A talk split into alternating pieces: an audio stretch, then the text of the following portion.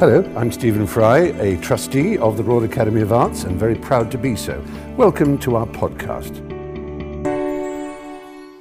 This is going to be a slightly unstructured talk in the sense that um, I'm going to talk a little bit about the experience of putting the exhibition together, uh, as well as run through some of the works that um, those of you who haven't seen the show will see when you take the opportunity to go and see the show. And those of you who have seen the show, well, you may already um, have some. Um, uh, you will have seen the works, but you hopefully will gain a bit more insight um, to what the works are about, uh, or at least what some of the interpretations of the works are about. Um, I should also state from the beginning that um, this is quite an unusual departure for us because, unlike most of the loan exhibitions that we do here at the Royal Academy, uh, this exhibition is one where we distinctly encourage people with digital devices and uh, phones and uh, cameras and so on and so forth to actually go into the exhibition and record your experiences, record uh, the works uh, in any way you want, and to disseminate that information that's very clearly part of what Weiwei is about as well. So this idea that we can share this knowledge or experience is very key to the exhibition. Just a little bit of background, perhaps, for those of you who don't know uh, that much about Weiwei, uh, the man. Um, he uh, was born um, to, uh, well, both of his parents are writers, but his father in particular was a very celebrated poet, Ai Qing, and you can see him here uh, with a very young Ai Weiwei. Um, and uh, Weiwei was born in 1957, and within a year of his birth, there were uh, kind of very strong moves against uh, intellectuals, or uh, the idea that uh, people who um, demonstrated free speech uh, and um, were discussing, having lively discussions about not only the culture but the political and economic situation in China, had been encouraged by the Communist Party to give full voice to those um, concerns and debates and discussions that they've been having in a public, in a more public way. Uh, and the consequence of that was in 1959, uh, 58 and 59, there was widespread suppression of intellectuals, uh, free-thinking individuals who were, who were, questioning perhaps some of the um, political strictures uh, in place at the time. Uh, and uh, Ai Weiwei's father, Ai Qing, was one of those intellectuals that was um, clamped down upon in the anti-rightist movement, it was called, uh, and first sent to northeast China on the borders with Korea, and then uh, more seriously uh, to northwest China, uh, where he spent um, the next, basically the next 20 years in internal exile in um, China. So here was a man, a free thinking uh, intellectual, a poet, a man of great culture, a man who traveled outside of China, uh, who moved in intellectual circles, suddenly found himself um, moved away from Beijing, where he lived and where Weiwei was born, uh, and placed into a labor camp. Uh, and part of the responsibilities that he had there, in fact, main duty that he had there, was to clean public toilets. Now, I didn't know, and I'm sure some of you uh, probably do know, but uh, if you haven't been to Beijing or China generally, uh, mainland China, uh, lots of people uh, don't actually have um, sewage or running water in their homes, um, and they actually use communal toilets, public toilets. Um, so it's quite common, in fact, as you go through neighborhoods in Beijing, to uh, come across a public toilet and then, you know, not much further down the road come across another one. So they serve a very, you know, clear, distinct public function. Um, but for obviously for a, a, cultured individual to be reduced um, to kind of that work was a major um, calamity isn't quite the quite right word, but I mean a, a, major kind of restriction on their freedom of thought and freedom of movement, as well as kind of really humiliating, I suppose, would be one word uh, of, of describing it. Now, Weiwei um, w- went with his father uh, and spent the first 20 years of his life pretty much in these, uh, in these conditions. And at one point, they actually lived literally in a hole um, dug out of the ground and covered with um, tree branches. Um, but he learnt a lot from his father, had huge respect for his father, and in particular was very impressed and speaks uh, about how um, his father was reduced to this very menial job, uh, low job, um, but that his father was determined to be the very best that he could. So his toilets, Wei Wei says, were always the cleanest. Um, so he kind of combated that situation by um, confronting it full on, if you like. A major influence in Wei Wei's life, I think, um, as we will hopefully will see throughout uh, maybe this presentation also in the exhibition. Um, after Chairman Mao died in 1976, the family were rehabilitated and moved back to Beijing, uh, where there was this Beijing Spring, it was called, uh, which was a, a, restriction on some of the um, uh, it was a, sort of restriction on freedom of education and freedom of movement. Uh, uh, it was a short lived thing, but it allowed Wei Wei to go into the Central School of uh, Art in Beijing, where he studied animation. And it was at this point in the late 70s, 78, that he joined this group called the Stars. Um, which were this young group of artists who were trying to um, find new ways of expressing themselves uh, through art. Um, this had a very kind of uh, complicated relationship with the authorities who uh, they weren't able to get access to museums or galleries. Uh, so they had their first exhibition literally by hanging their work on the railings outside of the National Museum in Tiananmen Square. Uh, the work was removed, there was a process of negotiation, they were given the space to show their work for two weeks, and so on and so forth. So it was always a slight um, battle with the authorities to get their work shown and to be able to express themselves. Um, and soon after that, uh, beginning of 1980, 1981, the kind of censorship started coming back.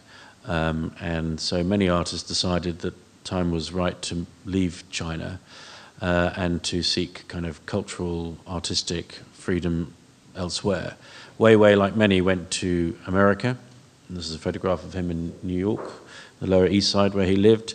And he went first to Philadelphia, uh, where he sort of started um, haphazardly learning English, then moved to San Francisco, where he spent a year again uh, learning English with the view to entering uh, art school. He entered Parsons School of Design in New York um, in 1983, and he spent the next 10 years living in New York. So I think what's really interesting about Wei Wei is he has this very, uh, very tough, very, very tough kind of upbringing.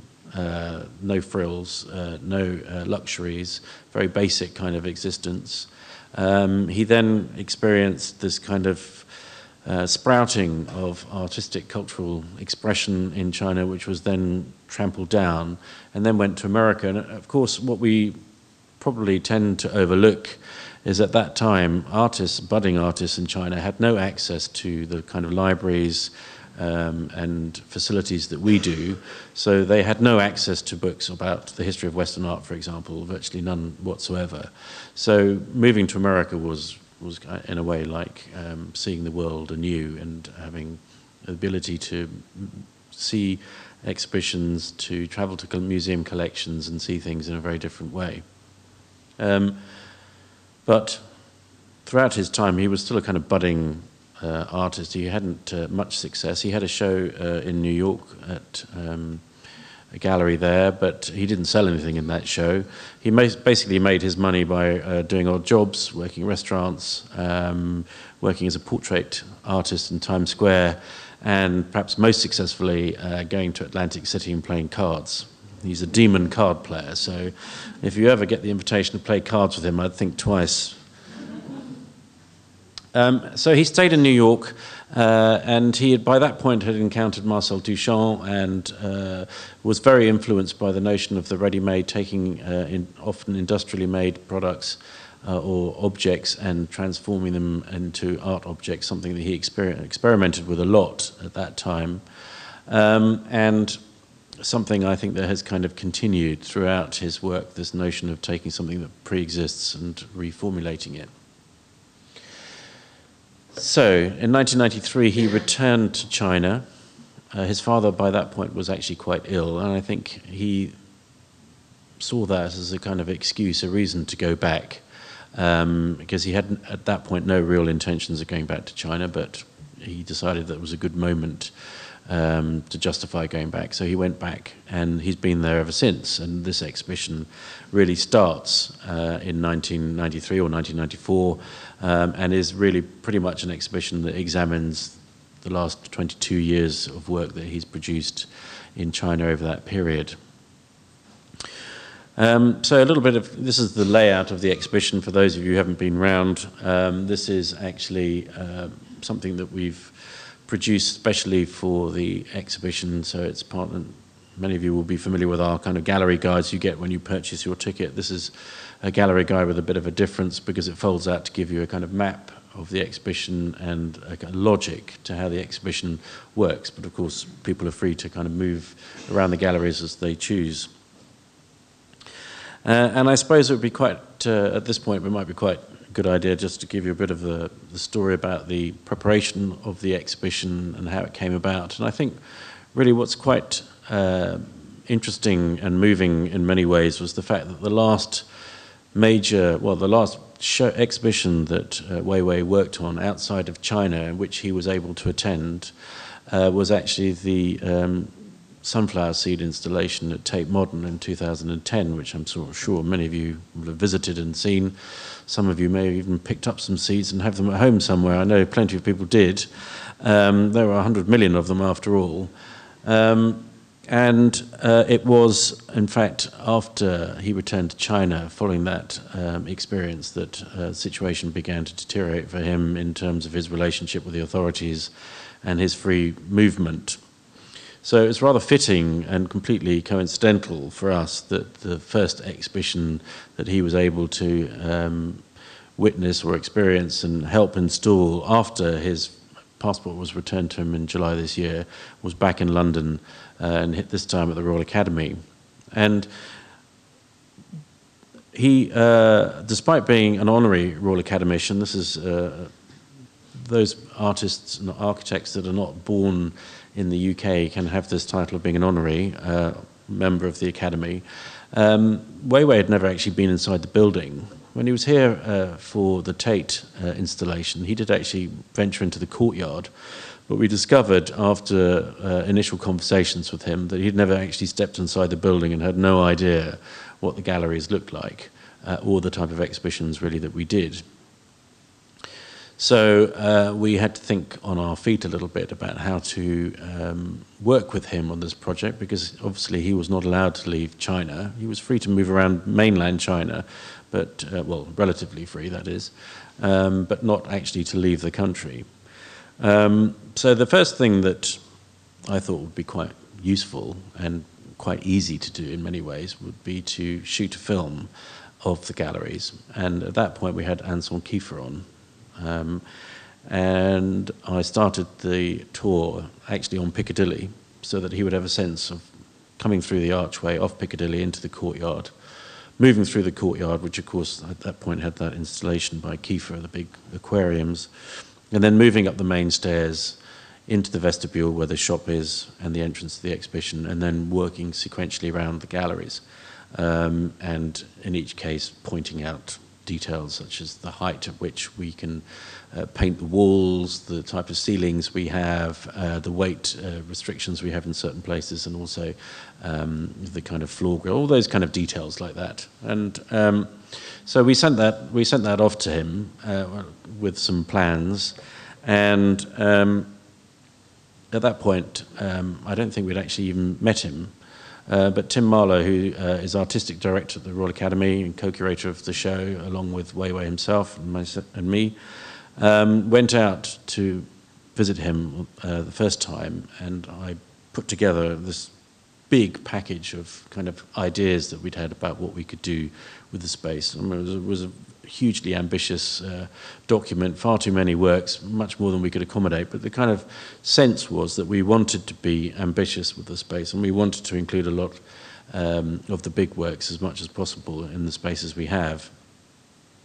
Um, out of that uh, came a distilled version. Wei Wei took his time to look through it.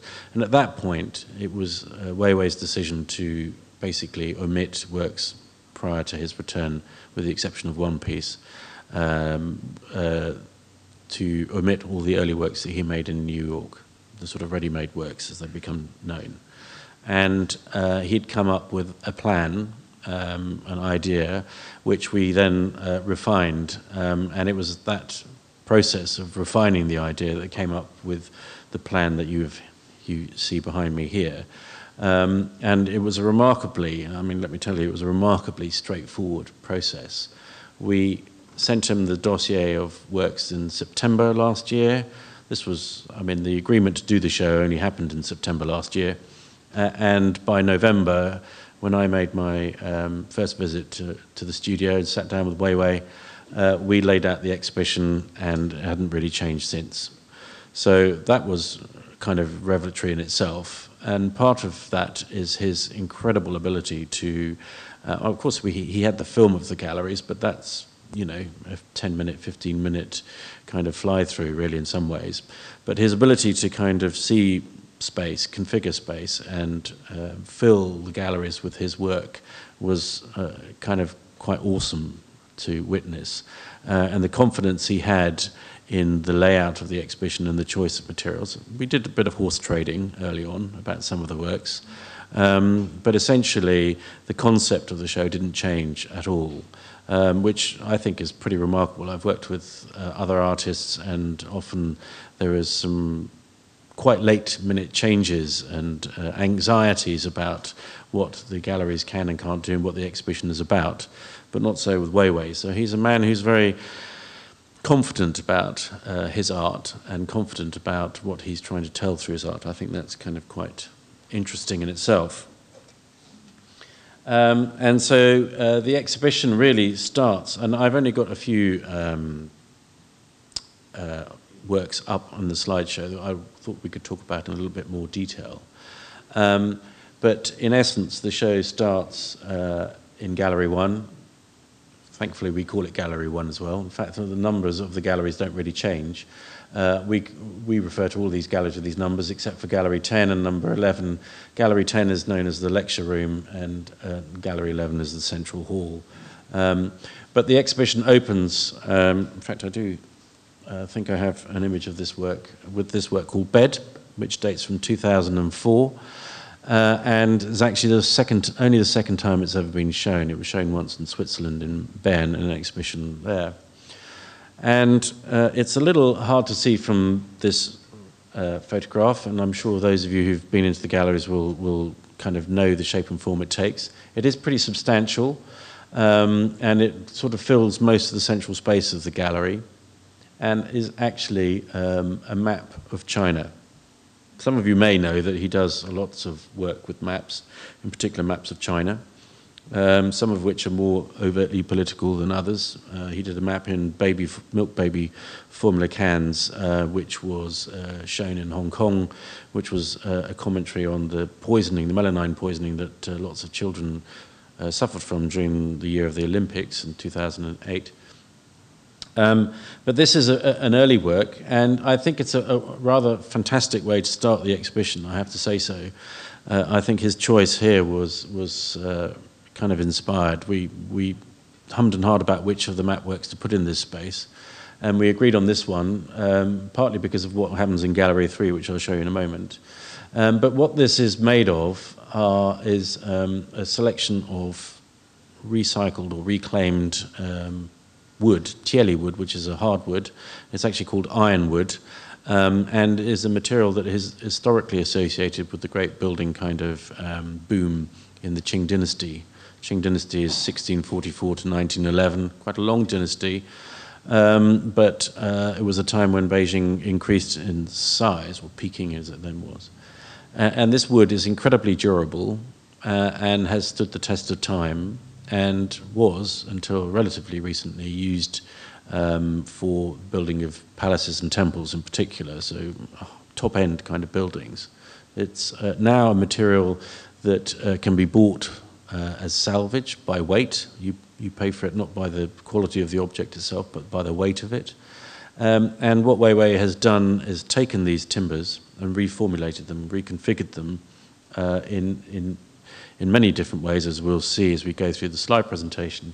But in this case, it's, uh, he's created this map of China, which, if you can imagine the outline, the geopolitical borders of China as you would see them uh, in an atlas.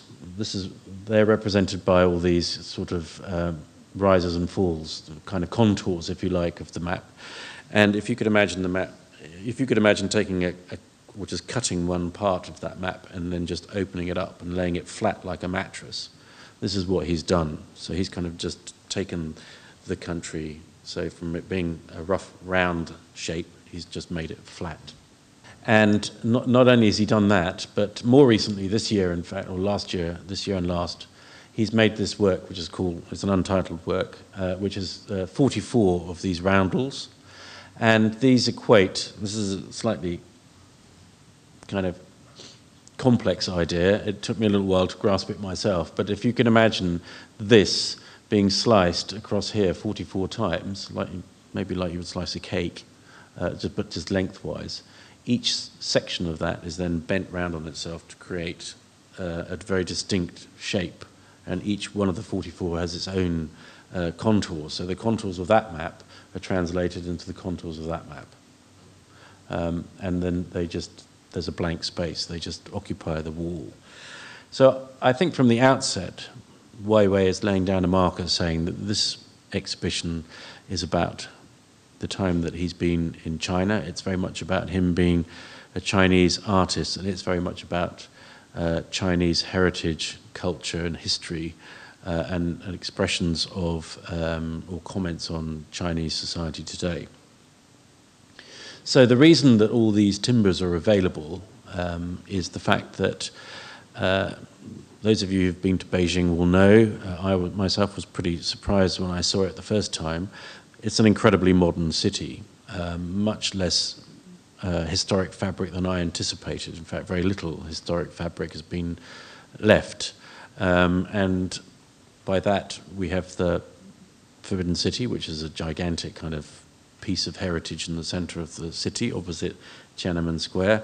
Uh, and then there are one or two of the traditional districts known as hutongs, which are these uh, kind of like narrow alleyways. If you can imagine, slightly almost like medieval streets, very narrow, with these low-rise buildings on either side. Um, and these buildings are basically uh, inward-facing courtyard-based houses. So that was a very typical residential kind of feature. Weiwei himself was born in one of those uh, and lived in one of those hutongs when he was um, uh, going to art school in Beijing. Those neighborhoods, large numbers of those have been demolished, uh, and the palaces and temples sited within them to make way for the modernization of Beijing and the kind of race for uh, industrial strength and global dominance. Um, and the kind of interest or support of heritage has been a price that they've paid uh, in pursuit of that economic gain. Uh, and this is something that has kind of not only just affected Weiwei, but it's something that he references a lot by reusing these materials. So this is a very noble material. It's been around for three, four hundred years. It stood the test of time, yet it still kind of has been removed to allow for this process to take place. So I think in, one of the things that's really interesting about Weiwei is they're often these layers or um, kind of connections in his work that are not immediately obvious when you look at them despite the kind of uh, aesthetic appeal and the quality of the craftsmanship. If you do, or when you do go into the galleries, do take a look down the side here, and you'll see the unbelievable quality of the joins that have been made to create this work, all the different uh, pieces of wood and how they've been configured to hold this shape. So moving from, from bed, um, so we uh, see, we're talking about China, we're talking about events that have influenced both Weiwei and um, China more widely. Uh, I think the kind of key work and the key gallery within the exhibition is Gallery 3, our largest gallery, uh, which is dominated by a work we're about to see in a moment, um, which, and the content of this entire gallery revolves around the earthquake in Sichuan in 2008. This was an earthquake that happened in the middle of the morning uh, in May, uh, and with devastating consequences, massive uh, destruction of buildings, uh, somewhere between 70 to 90,000 people killed. Um, and Weiwei, at this point, um, didn't really kind of know why, but he was drawn to go uh, up to the region. Oops, sorry. Uh, where he was able to witness scenes of the destruction himself. These are four of the 16, I think, photographs in the exhibition. Um, and you'll see here this sea of backpacks. Uh, and this is particularly poignant, I think. I mean, obviously, the destruction is, is very noticeable and extraordinary in its kind of um, scale. But what Wei Wei really responded to, and it's something that he's used in his work further on, is also the high death toll amongst uh, school children. Uh, at this time of the day, children were at school, uh, and um, over 5,000 um, were killed uh, in the state built schools uh, when the buildings just collapsed basically on top of them. Um, and many parents never saw their children again. Authorities were quick to kind of uh, move in and start the cleanup process, but there was no real interest in identifying the names of the victims. So um, Weiwei, with others, set up what they called a citizens' investigation and started systematically trying to give names uh, to. They decided to focus on the children, so they decided to systematically um, establish the names, sex, age uh, of the children that had suffered in the earthquake. They're, they're very uh, quite harrowing scenes, and there's a video in the uh, in the exhibition. It was a very torturous process. The authorities did not uh, support uh, Weiwei and his fellow uh, investigators in this uh, endeavor. In fact, they tried to block them, they arrested people, they beat people up. They did everything they could to prevent this investigation from going on. Weiwei himself was uh, beaten up and prevented from testifying in a court case. And uh, two weeks later, um, when he went to Munich, suffered a brain hemorrhage as a consequence of the beating, uh, and was, you know, had emergency surgery. Um, indeed, in fact, the first thing he did after he got his passport um, back was to go and see his doctor in Munich and to have a full health check, make sure that he was okay. Um, so uh, they started this citizens' investigation. You can't really see it in this, but this is a list of names. There are columns running down, and there are over five, nearly 5,200 names of children that they were able to identify uh, and there are others that they know they never will be able to identify. Um, but they made uh, a pretty kind of uh, laudable effort to uh, gathering this information and um, publicizing it. At this point, Weiwei um, had kind of discovered the internet, and from being a kind of uh, technophobe, he became a kind of techno, um, what would you call it? Techno whiz, geek, whatever. Um, really into, and he started blogging uh, and his blogs are very outspoken, and you can. There is a book actually which has a number of those uh, blogs uh, in it. Uh, very outspoken critic of the whole situation, and um, so this this name list you'll see it flanks both sides of the galleries. It's a pretty sobering document in itself. Uh, and this really is when he started having tremendous problems with the authorities in China for his outspoken statements and views. Not only Weiwei, of course, there are others as well. Um, but the key work to come out of this uh, is a work called Straight. Uh, you'll see it here. Um, it is uh, a work that's taken four years to make, um, and it is comprised of steel rebar. So, steel rebar, for those of you who don't know, is the, the steel rods that people use in the construction of reinforced concrete. Um, and you'll see a lot of it probably in London when they lay out these grids and kind of attach all the uh, rods together to form a kind of um, grid of which they then pour the concrete over, uh, or pillars as well. Um, and uh, the, the rebar that Weiwei has used here is not just rebar that he's gone down to a builder's yard and collected and purchased. This was rebar that came from the uh, scenes that we witnessed earlier um, from the detritus of the buildings that collapsed. So he bought 200 tons of twisted and mangled rebar that had been, as is often the case with uh, construction, you'll probably notice that they separate out the concrete, which is taken to be pulverized, uh, and the uh, steel is taken to be recycled. So he bought 200 tons of this steel. uh, that was destined to be recycled and um, took it to his studio in Shanghai, uh, in Shanghai, in Beijing, and didn't really know what to do with it. But he felt that you know he wanted to use a material that was visceral to the kind of to, to that earthquake, something that had come out of that earthquake. And so what he had uh, uh, was this huge pile of, and he still has some of it actually in his uh, studio, and 150 tons of that was straightened out by hand by individuals over this four-year period.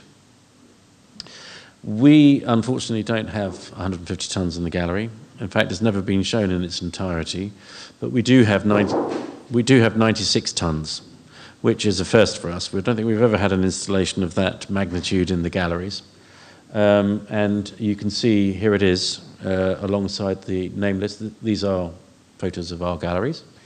Um, and it's a rather significant work, I think, because not only does it contain material that was um, taken from the, the buildings themselves, but also a constant kind of uh, reminder, if you like, of the accusations that were thrown about the standards of building um, that had been applied. And there was widespread belief that um, the local authorities had cut back on the materials they used for the buildings, um, which obviously, um, when it came to the earthquake, meant that they collapsed quicker and um, more readily than they would have done if they'd been built properly. And the, the, the complaint is, the accusation is that this was done for personal uh, profit, so that they cut back on the uh, spending of the building materials so that they could uh, profit from it economically. So uh, a lot of the buildings actually didn't have any reinforced concrete at all. Um, so we have this kind of in a way, un, unforgivable um, cost cutting uh, and yet unforgettable kind of uh, memorial to the very material itself. And furthermore, it has these incredible undulations which um, sort of make you feel like the, the plates that the, the moved in the earthquake, the actual movement of the earth is captured in the work itself. I think it's a, an unbelievably powerful and, and somber memorial to the people that died in that earthquake. And again, uh, one of the things that Weiwei and I talked about was the visual connection between this and bed. Very similar kind of form when you look at it through this from the side. So a nice kind of connection in that respect. So you can see it here. Um, so we'll, we'll, move on to a, a, story that is less about uh, the impact across a much broader section of the population in China to something that's much more personal to Weiwei himself. And these crabs are rather fun, aren't they? 3,000 porcelain crabs. And I couldn't resist putting that. That was, uh, they came out of their boxes from China.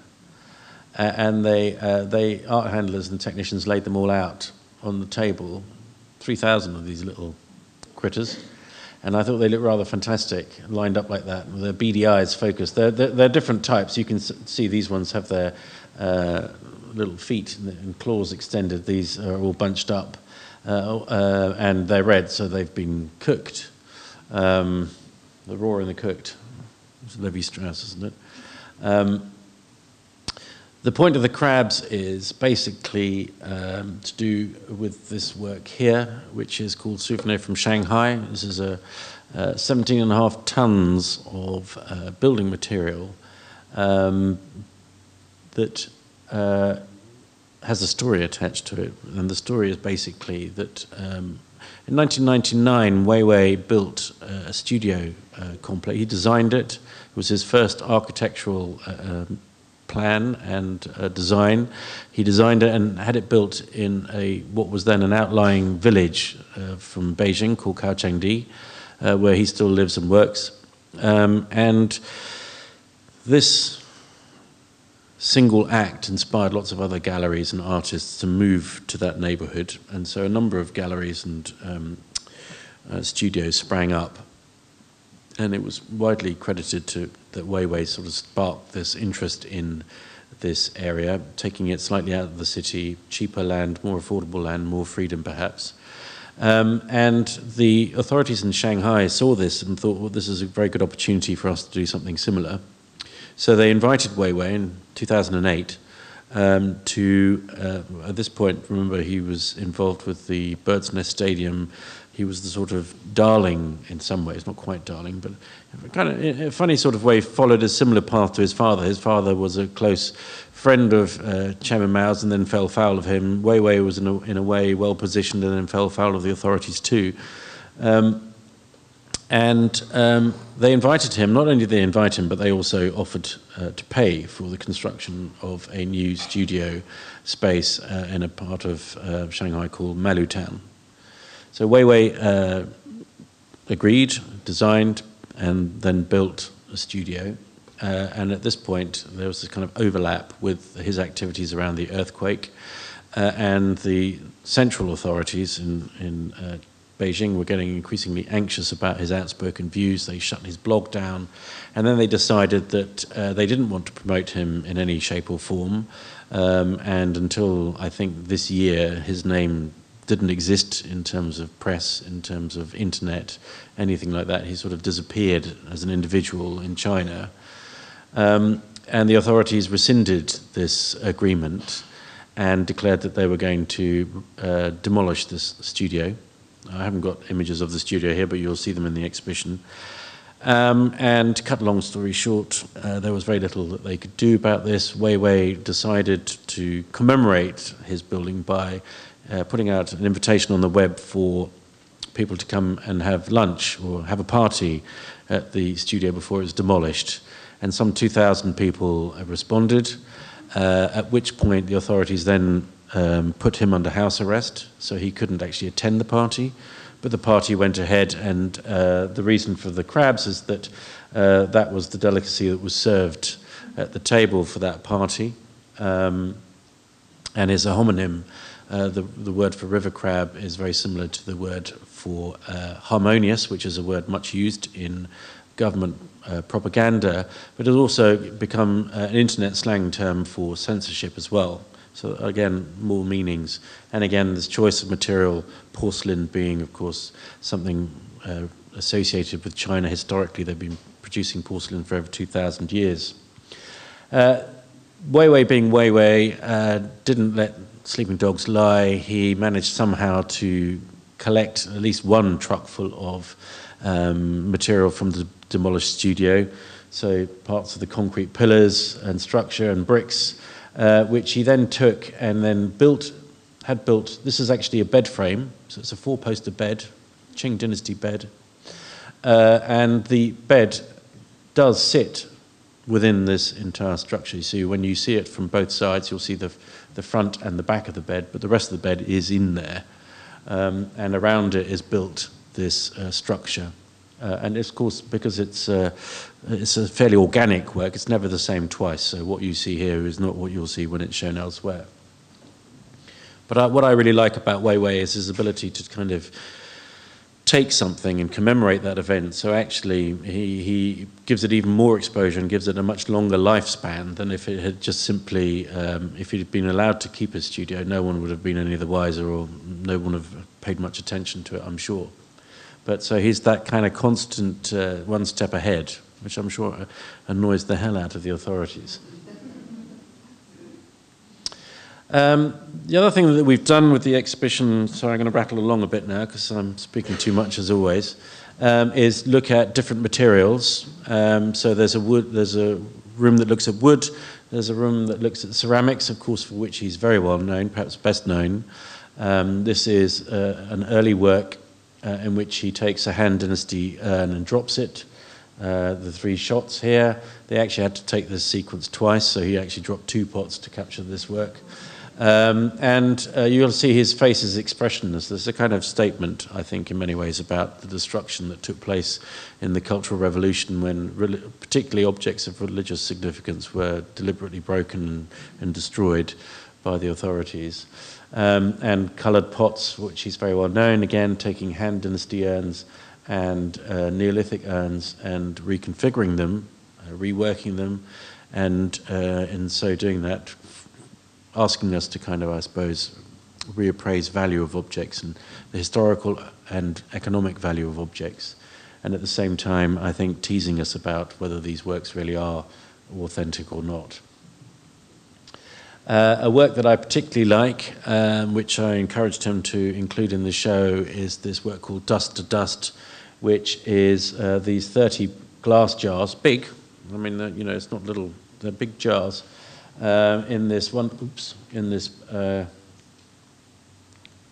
in this uh, frame, and these are these contain the, the dust or powder gathered from ground up Neolithic vases. So we're told.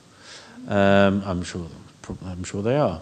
Um, but there's always that little bit of doubt. You never know quite what you're going to get. Um, but what I like about them is the, the sense that you have that kind of connection to traditional Chinese medicine when you go into an apothecaries and they have these jars and drawers full of objects and substances. And quite often these are ground into powders. I suppose rhino horn would be a, a, an obvious, um, if rather disagreeable, kind of um, example of how uh, an object has its intrinsic value uh, but when it's ground down into powder, it has this incredible uh, power associated with it. So it's like re- reducing it from one from its real form into another gives it an, an enhanced kind of um, potency, and I think that's what I like about this work. Uh, is the kind of what is this? You know, what is the intensity of this powder really about? We wanted very much to have a, a, major kind of installation work in the galleries. We can um, safely say that we've achieved that, I think, uh, on a number of levels. This is a, an interesting work. Uh, it's called Fragments, and again, you can see this kind of use of um, timbers from these actually were drawn from four different temples that have been dismantled. Uh, and uh, integrated into this are these Qing Dynasty chairs and table uh, and it's a rather sort of organic, rather skeletal uh, form. It's in some ways quite, when you see it, you kind of think, well, how on earth did they figure out how they were going to make this work and how it all fits together? Um, it's a kind of intriguing uh, thing, and you walk through it and you don't really know is it just a kind of form that you're supposed to enjoy. But actually, uh, I think what's telling about this work is if you were to be, if you were able to look at it from above, you'd see that this is a map of China and I really like this notion that uh, we are free to enter at any point, we're free to walk around, to circulate any which way we want to. But that's not something that is available to you when you actually go to China. I mean, obviously, there are certain parts of China that are free for us to move around, but if we wanted to go to the Uyghur region in the northwest, uh, or if you wanted to go to Tibet, you wouldn't be allowed to do that. You have to have special visas and permission to do that. You can't just jump on a bus or a plane and go there. Uh, and imagine uh, if it's complicated for us, how complicated it is for uh, Chinese citizens too. So he gives us a freedom of movement within his own country that uh, many people are denied. And I like the way that it's been created. It has no screws, no uh, glue, no nails. It's all held together by these uh, traditional joints. These are pieces of wood that are driven through the um, joints to hold it together. And relate rather wonderfully, I think, to the courtyard piece, which I'm sure you all saw as you came into the academy. These eight trees. It's the largest uh, group of trees that he's ever produced. Uh, there's the marble armchair for those of you who need to have a little break. Uh, not very comfortable, but you can sit in it. Um, but what I like about these trees, again, is this linked to fragments, the sense that they are um, slightly artificially created. They are made from bits of wood that he's collected in markets. The trees that have died naturally, and the pieces are sold in the markets of southern China, from the, and they come from the mountains. And he's bought different bits and then imagined what the tree would have originally looked like and had them created from those different parts. Uh, and, and they're held together by hidden joints and then these nuts and bolts. Uh, and you get this sense of the organic again, uh, but you also I think, like fragments, you get the sense of a country that is kind of artificially held together. This idea of the one nation in which uh, all of China is, is, is held together, the different ethnographic, ecological zones. Many of those um, ethnographic groups of course, fighting for independence and freedom. So it's in many ways, I think, a commentary on the kind of artificial construction of what is modern day China. We have a marble room, rather wonderful marble room, uh, with these individual uh, uh, pieces of grass that are actually carved by hand. Start out with a block, then you make the form of the base, and then you start working your way down until you get your three strands of grass at the end. Grass is again a multi layered uh, word in um, Chinese. Uh, it can mean the F word, um, it can mean, it can refer to grassroots or the kind of popular uh, uh um, uprisings uh, of individuals, but it can also, I think, refer to the sense that when times are good, grass flourishes when the weather's right and the balance of rain and sun is good. But when, it, when the times are hard and the sun is baking and there's no rain, it has that appearance of being dead but can spring back to life. And I think also, of course, you know, rice is part of the grass family and a staple of Chinese um, food. So uh, a, a wonderful room, I think, a wonderful room uh, demonstrating kind of Weiwei's um, interest in material. Now, marble is a, material that's associated with the Qing dynasty in particular, uh, sorry, the Ming dynasty, so preceding the Qing dynasty. Um, and the quarry that uh, Weiwei gets his marble from is the same quarry that was used for um, the Ming tombs and also for construction of Forbidden City. So, an imperial material, rich material, um, uh, always associated with wealth and power and authority.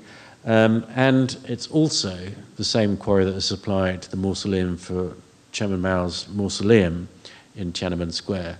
So again, you know, his connection, his uh, very clearly wants to use that material uh, because of where it comes from and what it represents.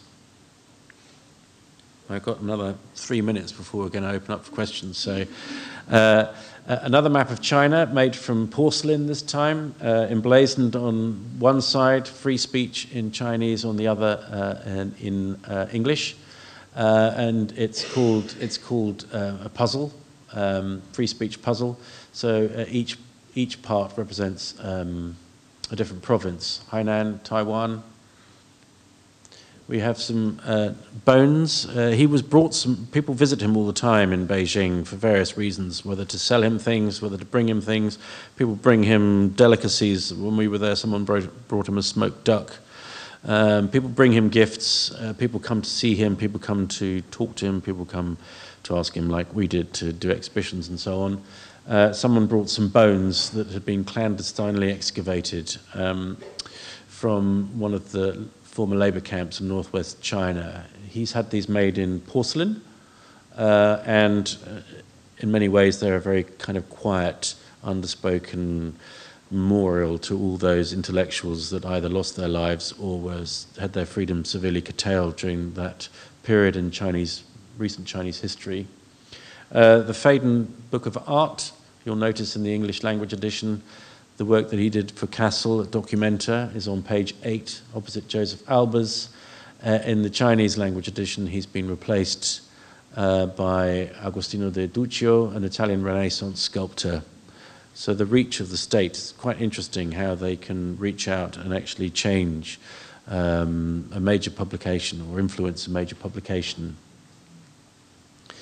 Sacred, uh, this six part uh, work which kind of commemorates the 81 days he spent uh, illegally detained, secretly detained. No one knew where he was, no one knew whether they would ever see him again. He was uh, arrested at Beijing International Airport on his way to Taiwan via Hong Kong and uh, disappeared and 81, only reappeared 81 days later. Uh, he was kept in a, a, a small room, um, which uh, you just where this man's head. This is where it was shown in Venice, by the way, uh, in a church. Uh, there, were vent, there was a little ventilator, so there was no natural light, but a little ventilator spinning around, humming all the time. He was kept inside, light on 24 hours a day. Uh, and uh, everything he did, um, he's done six scenes inside these dioramas. This one, he's being interrogated, he's handcuffed to the chair. But all the time he was in this space, there were, he was never more than 80 centimeters away from two guards who stood over him, didn't communicate with him, they were not allowed to talk to him, but just stood next to him and watched everything he did, um, and everything was strictly regimented as well. Uh, he wasn't even allowed to turn over in his sleep. This is obviously a kind of form of torture deliberately aimed at breaking his spirit and um, encouraging him to des- desist from the kind of uh, outspoken comments he's made about the authorities. Uh, he's pretty resilient, Weiwei. He's a very strong man, and you know, given what he's been through in his life, it's not quite, it's not really that surprising. But he didn't, uh, he didn't buckle. What he did do was memorize the space and then com- commemorate it again, like he did with Souvenir from Shanghai. He's commemorated it in a way that will forever record this uh, experience and will forever shame the authorities. The final work in the exhibition is this rather wonderful chandelier that uh, he made specially for us um, in the central hall. It's the first time that he's ever combined two of his interests, which are chandeliers and bicycles, and created a bicycle chandelier. The name tells you everything you need to know.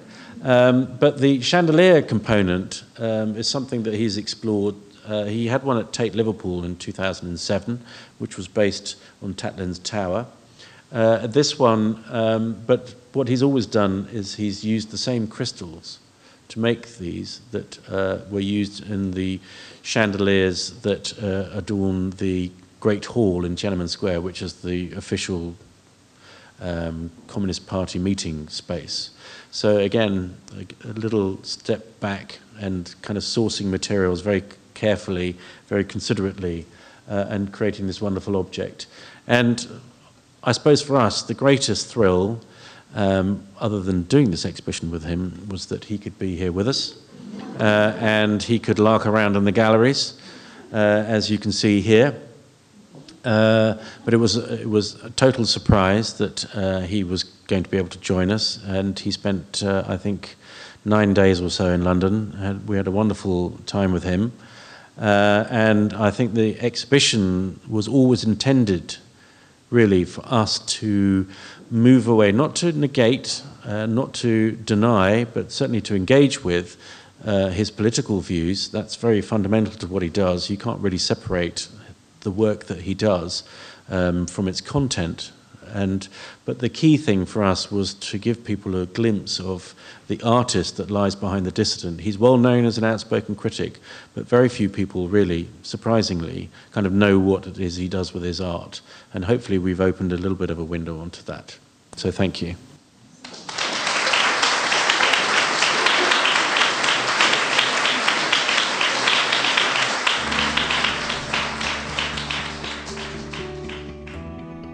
Thank you for listening. For more information about the Royal Academy, please visit www.royalacademy.org.uk.